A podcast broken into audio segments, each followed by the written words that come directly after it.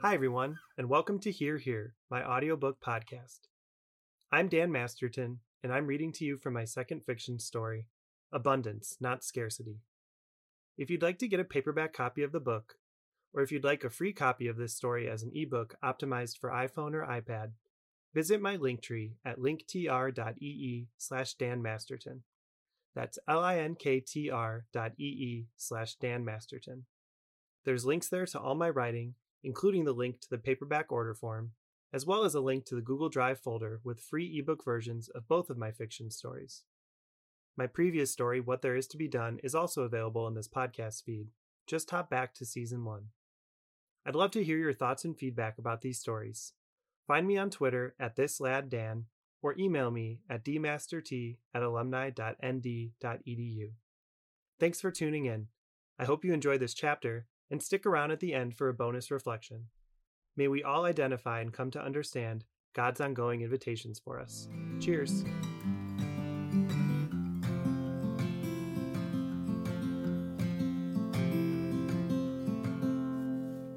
All right, that's it for the Priests, Prophet, Kings. Let's hear from the Lost Tribes of Israel next, and then we'll move on to the Seven Seals and the Diaspora last, Father Ambrose said. Let's start with you there. Is it Noah? The man hosting at the front looked down from a list on a sheet of paper, and then up across the room to a young man, and then back at his list. The young man decided he ought to reply, rather than pretend the uncertain question wasn't directed at him. "That's me," Noah replied. He sighed a bit, not necessarily flustered, just trying to stomach the rigmarole. Noah had been looking off toward the corner of his room. He was making minimal eye contact with the MC, who clearly remembered him, at least a smidge, and staring away from the others seated at this table. No matter how many times he had been part of a large group icebreaker, he still loathed it a bit, even if intellectually he understood the value of doing it. He wasn't trying to be cavalier or shy, he just needed the pressure of the moment to click him into gear. He leaned his shoulders forward a bit so that he could scooch his folding chair away from the folding table where he was sitting, and stood up. "Hi, everyone," he started, not quite wry, but more flat than enthusiastic. "I'm Noah. I graduated 9 years ago, and I haven't been involved in much of anything since then. I really enjoyed my time at the school, but it just didn't occur to me to stay in the loop. I work in insurance now, but was glad to take a few days off and come out here with you all," Noah finished. There was perhaps more to say, but that thumbnail would suffice for the moment.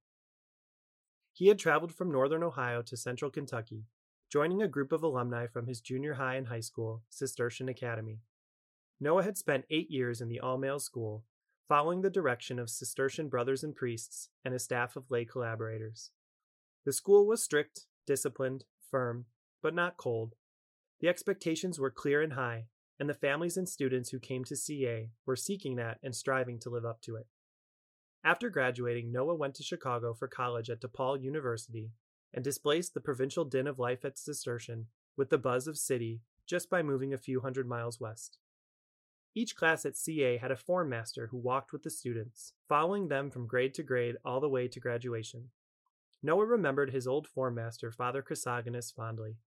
Noah was neither a star student nor a troublemaker. He lived in the middle of the curve. Father C often spent extra time on certain students, extra mentoring for the top students, as well as bonus time putting the troublemakers back on the straight and narrow. A bit like the loaves and fishes, Father C somehow had enough time to care also for these boys who fell into neither extreme. He had a relaxed, gentle disposition with this group, nudging and encouraging them, but knowing he'd rarely have to scold them either. Noah remembered one day after school when he was hanging out in the gym.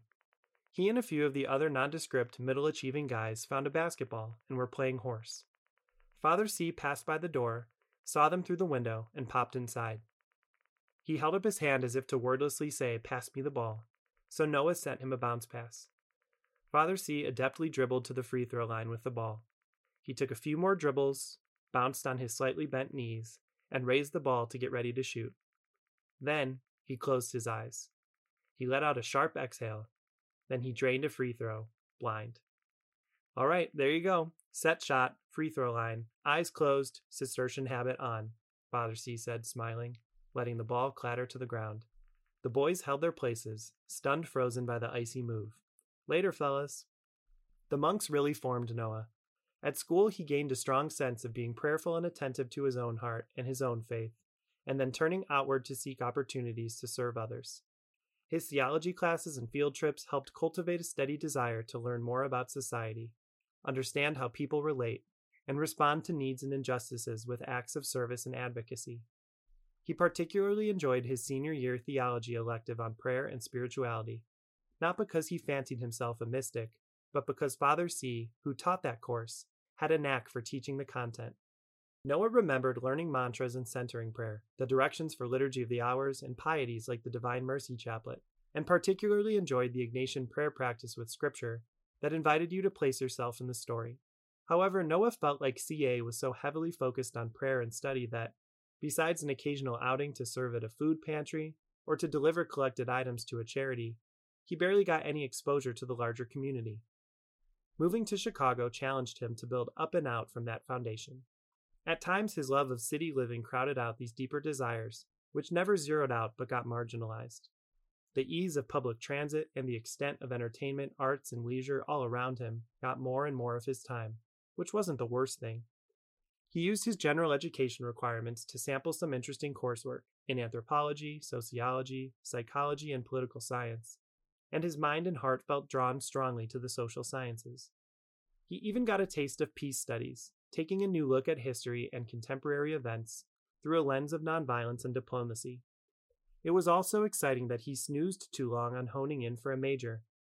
Ultimately, the smoothest path to finish in 4 years was to major in sociology, which was fine, but it did leave him with a bit of unfed hunger to study more about politics and peace. Halfway there, Father Ambrose noted. Back in the present moment, Noah's group had finished their introductions. The MC was moving on to the next table's worth of guys. Noah's brief comment was an intentional tip of the iceberg. He wasn't one to overshare, especially right out of the chute. Father Ambrose prompted each of the remaining guests to take their turn. 4 groups of 5 young to middle-aged men each took their turn. Then the monk, who was fairly old in raw age but looked and acted much younger, laid out the directions for their theological trivia icebreaker that would get the retreat going. He wanted an easy way for people to dip their toes in the retreat waters and get to socialize a bit before diving into the deep end. Father Ambrose, the former headmaster of Cistercian, had retired a few years ago. After taking some time away from his years of demanding full-time work, he had stepped into an ambassadorial role, trying to network with alumni and re-engage them in the things they had practiced while they were students at the academy. Father Ambrose's first gambit that fall was to send some emails and letters to the last 25 years' worth of alumni, and he found in the replies that came back to him a hunger for a retreat. As a common observant Cistercian, he reached out to some brothers of the Order of Cistercians of the Strict Observance, the so-called Trappist Monks, or OCSOs, at the Abbey of Gethsemane in Kentucky, to see if he might be able to schedule a trip. The guestmaster there arranged lodging for 25 men and space for their meetings. Thus, Father Ambrose set to making personal invites for a January weekend, and he managed to fill all those spots. Noah had replied to the initial salvo from Father Ambrose. He expressed a generic appreciation and gratitude for his experience at the academy, without knowing Father Ambrose himself much. At various points along his 8 years, the monks had encouraged Noah and his classmates to specifically think and pray about religious life, especially as Cistercian monks. Of course, none of them actually went on to become monks, but Noah couldn't help but give it an honest thought each time it came up. In his mind and heart, it was never a no way, but rather an I don't think so. And somehow, new monks continued to refill the ranks at the academy anyway.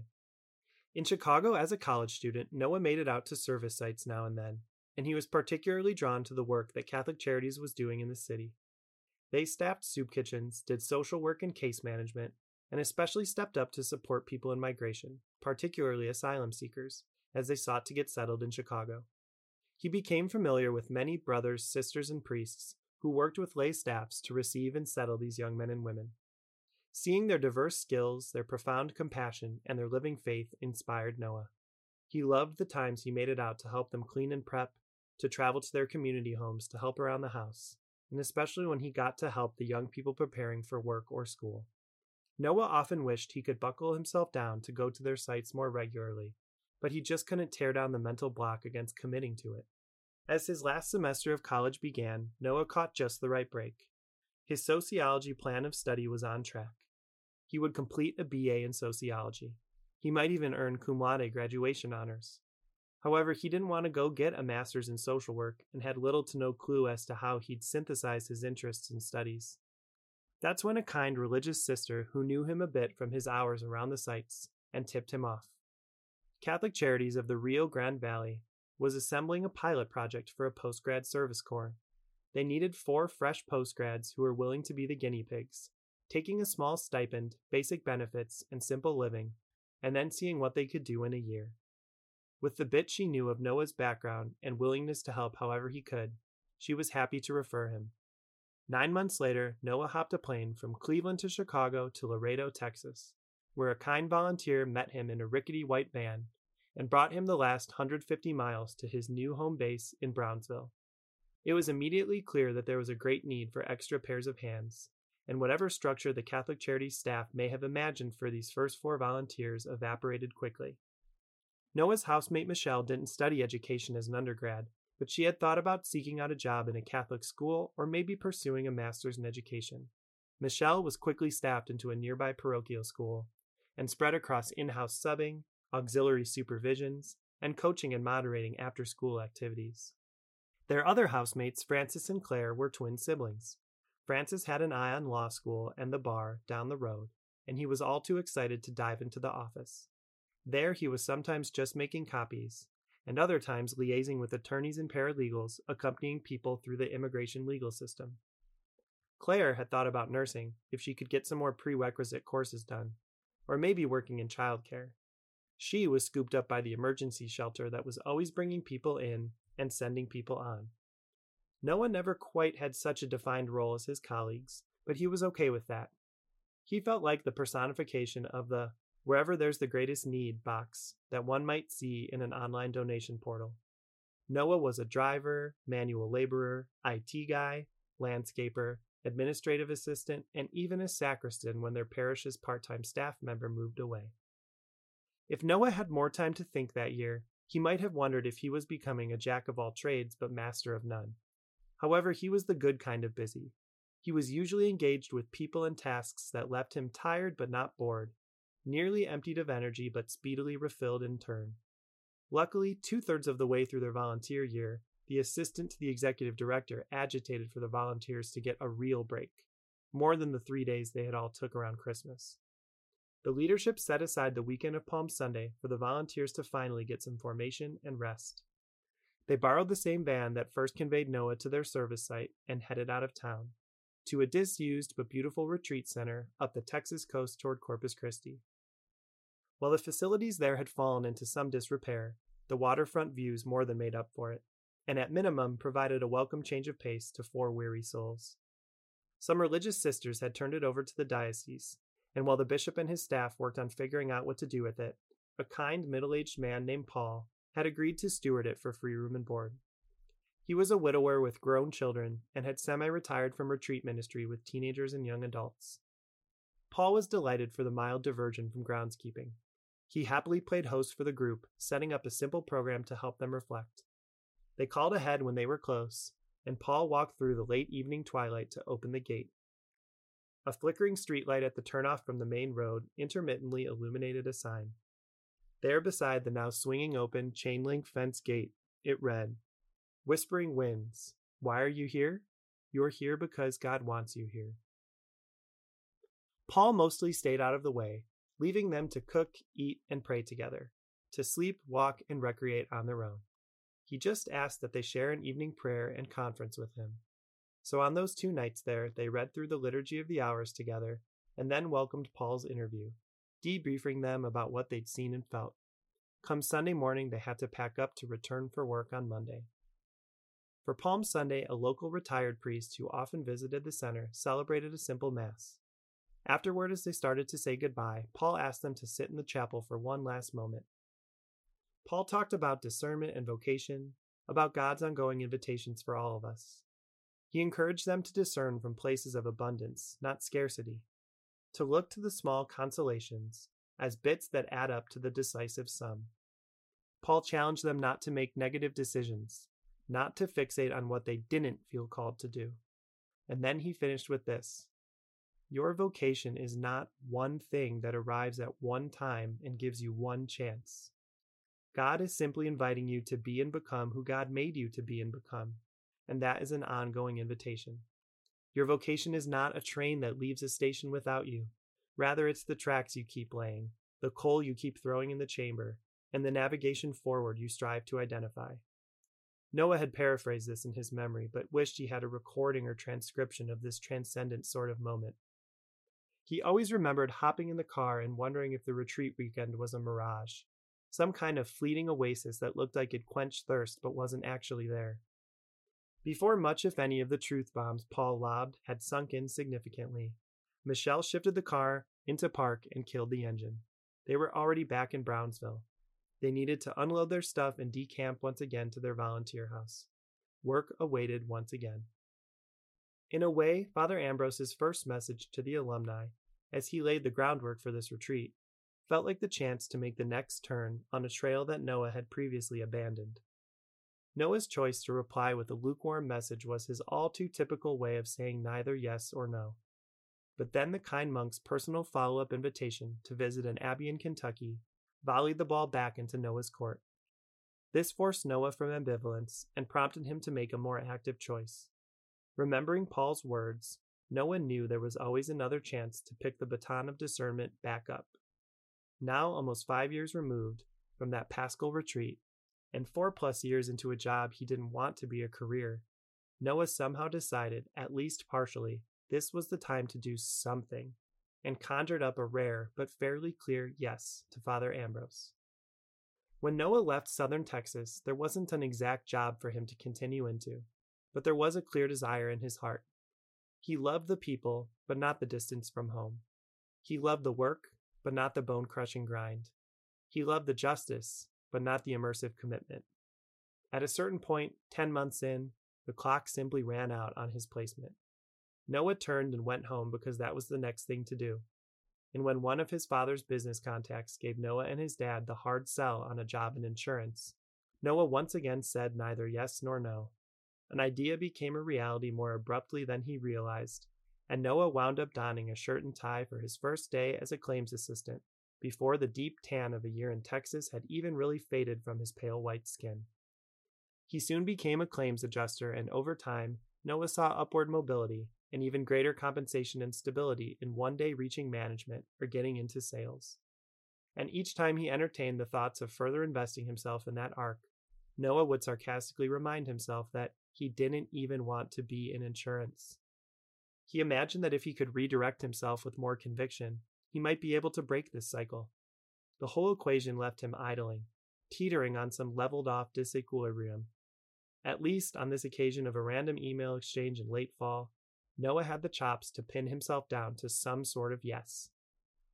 This mild moment of decision included making his request for January vacation days and starting a packing list for a long weekend at a monastery. Now it was a Friday evening in January. Noah had been granted vacation time and took it. He declined the group travel option and opted to drive himself the 6 hours or so to the Abbey. As he set cruise control on the interstate at a healthy long-haul clip, little thoughts popped in and out of his head. What are cloistered Cistercians like? Will I know anyone in the group? Maybe better if I don't?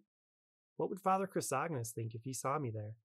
Am I so unsure about what to do with my life that I don't even know how to wonder what to do with my life? The drive, the move-in, and the icebreaker to start the retreat all bled together into one, as Noah lagged in acclimating. The group had just finished their little trivia game, and Team Diaspora took home the candy prize.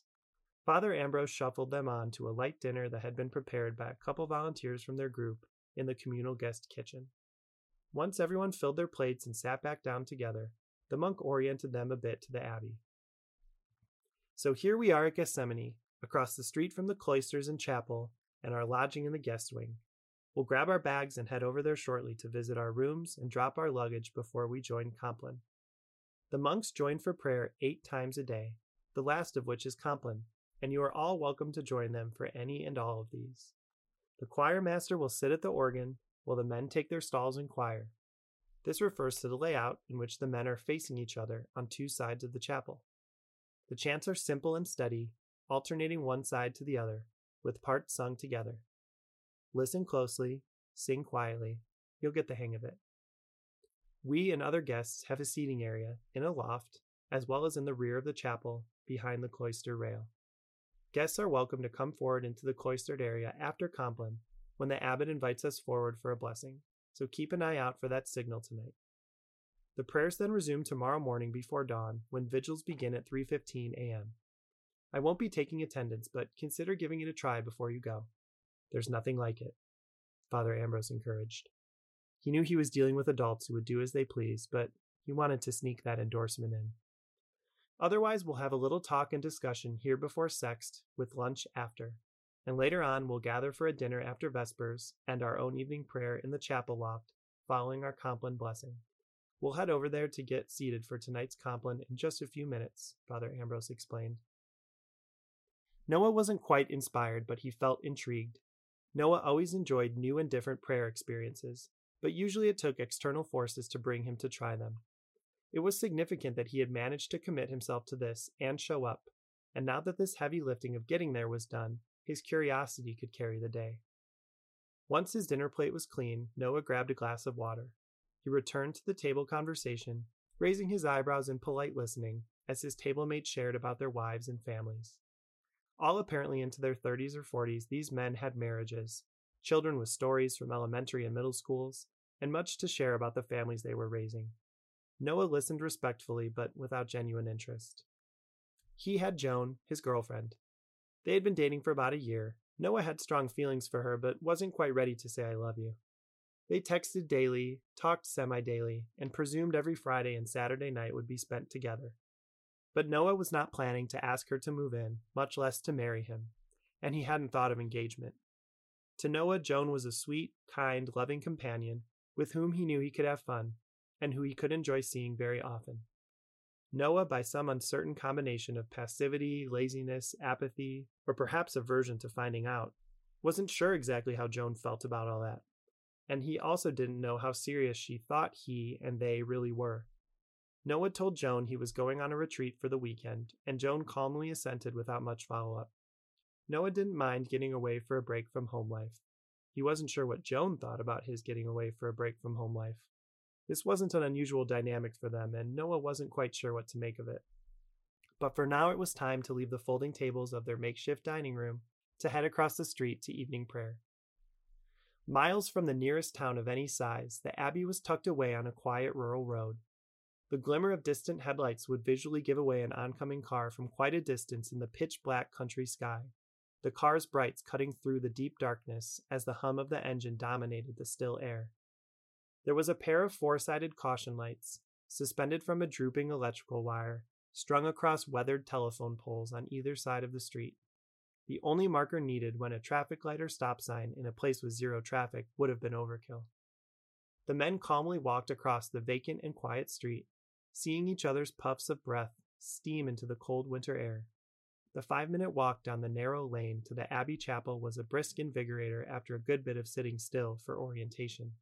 They pulled open and gently past heavy wooden doors to cross over from the empty vastness of the rural air into a still quiet but slightly busied hallow.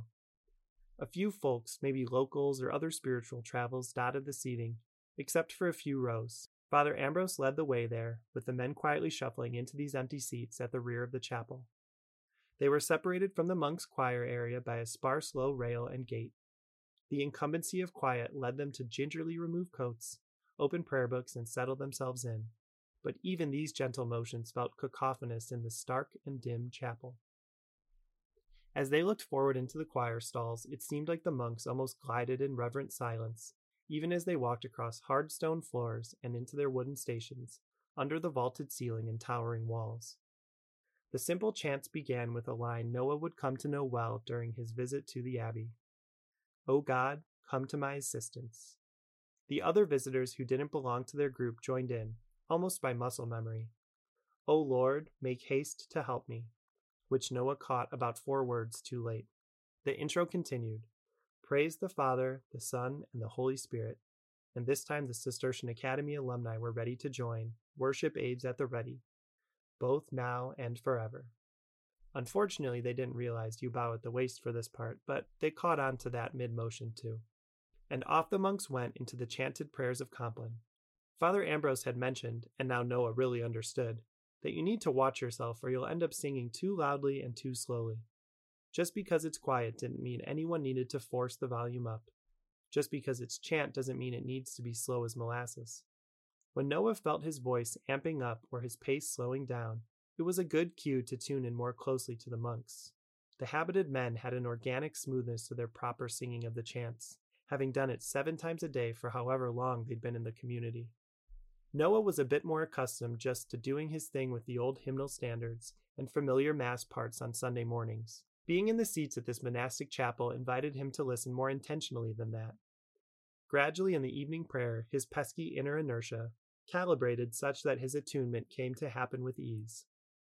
The prayer service flew by pretty quickly, which gave way to a distinct ritual of Compline. One monk, from his place in the cloister, calmly approached the guest seating and lifted the latch of the gate to allow it to swing open. He gestured to those gathered there to come forward.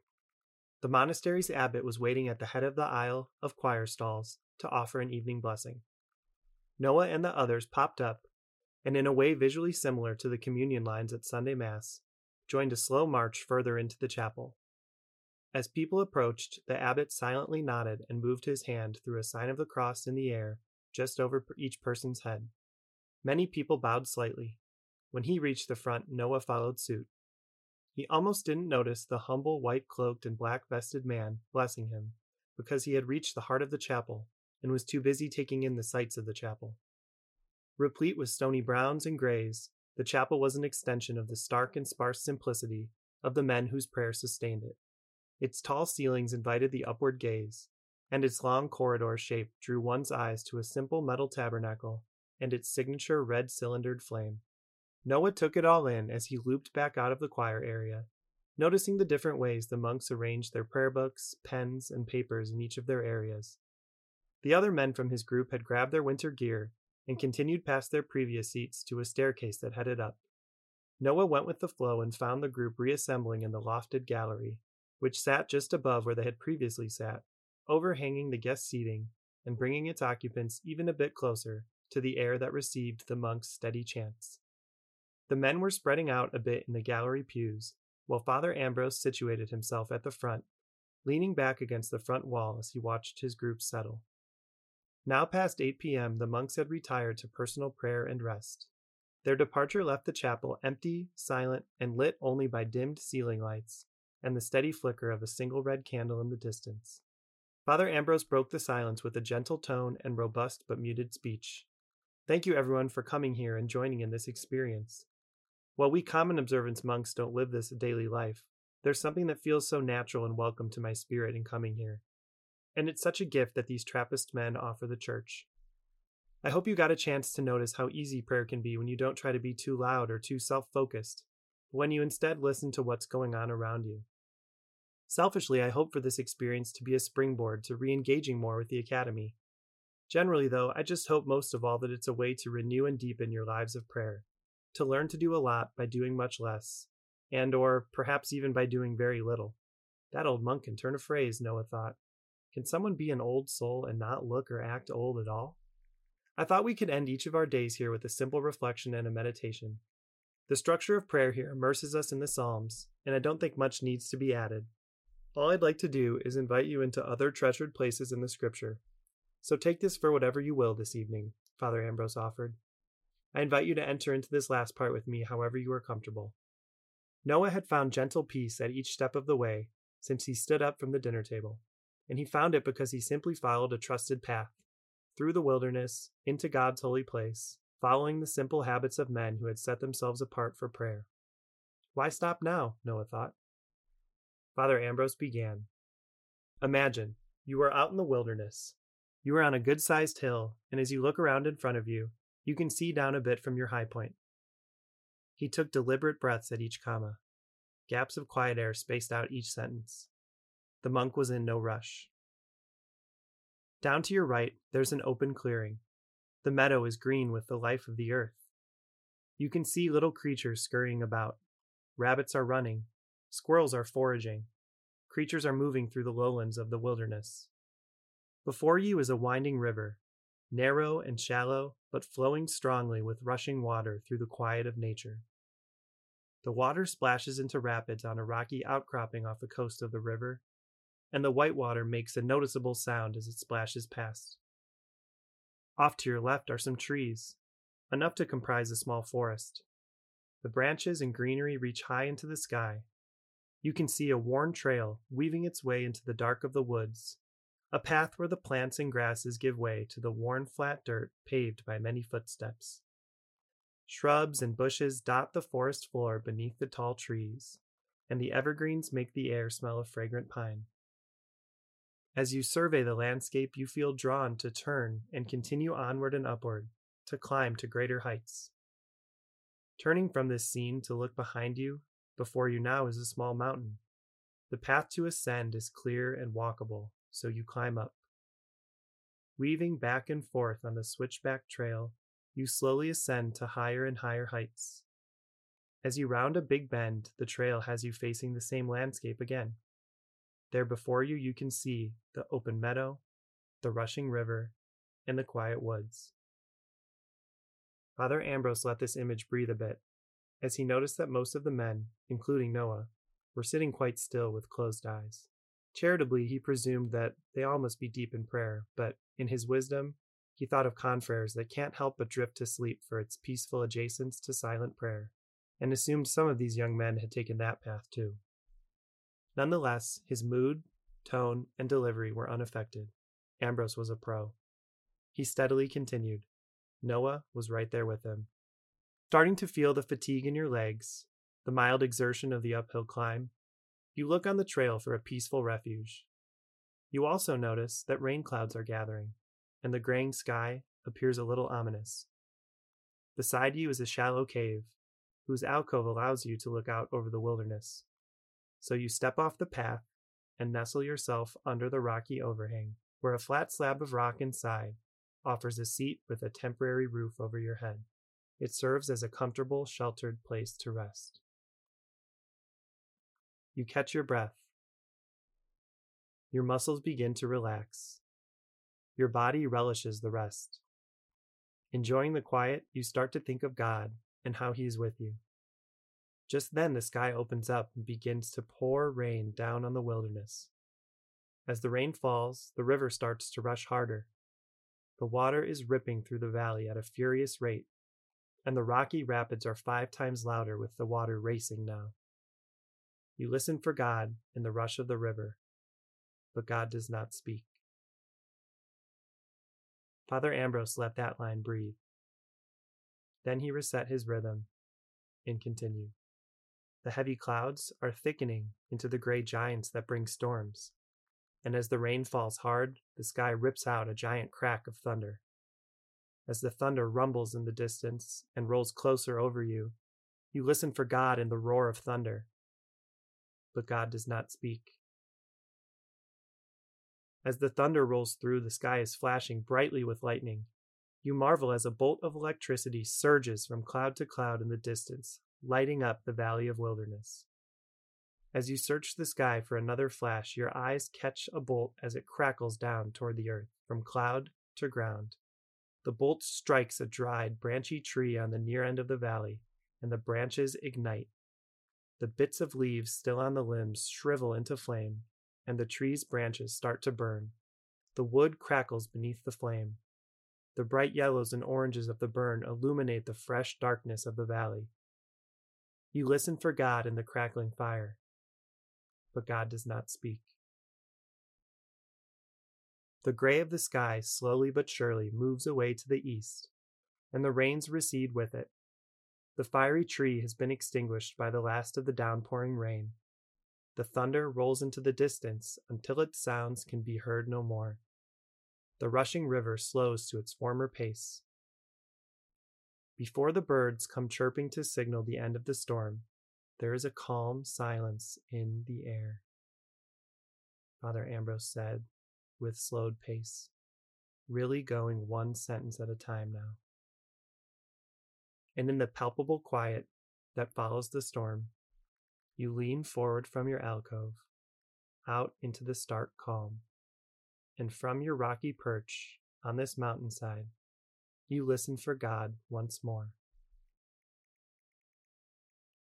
Father Ambrose intended to let this be the last words he said, knowing full well this is when, in the first book of Kings, God speaks to Elijah in a still, small voice in the silence.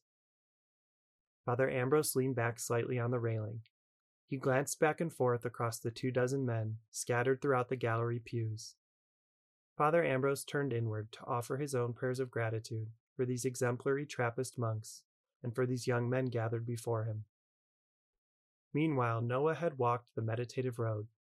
He had watched the tumult from that mountain cave. He saw the storm recede. He felt the quiet, both in his mind and in the monastery air. His body was as still as his spirit, as he imagined the calmed scene of that wilderness.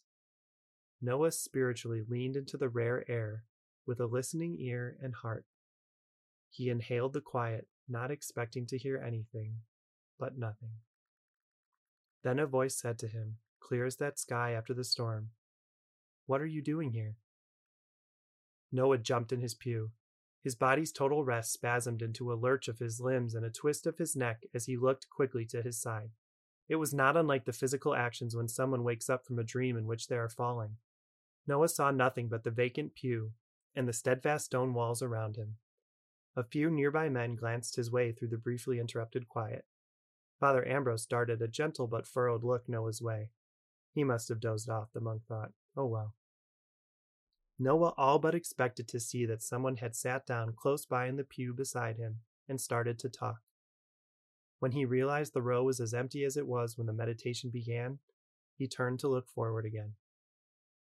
His eyes focused past the grainy silhouettes of the men in his group and the gentle figure of his old headmaster in the foreground. All he saw, glimmering at the distant end of the chapel, was the single abiding light of the flickering red candle accompanying the tabernacle and the Blessed Sacrament.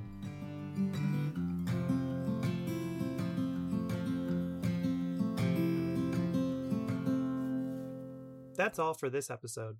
Remember, all the links for this book and my other writing is at my Linktree, linktr.ee/Dan Masterton. That's linktr.ee/Dan Masterton. Thanks for listening, and I hope your gifts and passions are meeting the needs of the people and world around you.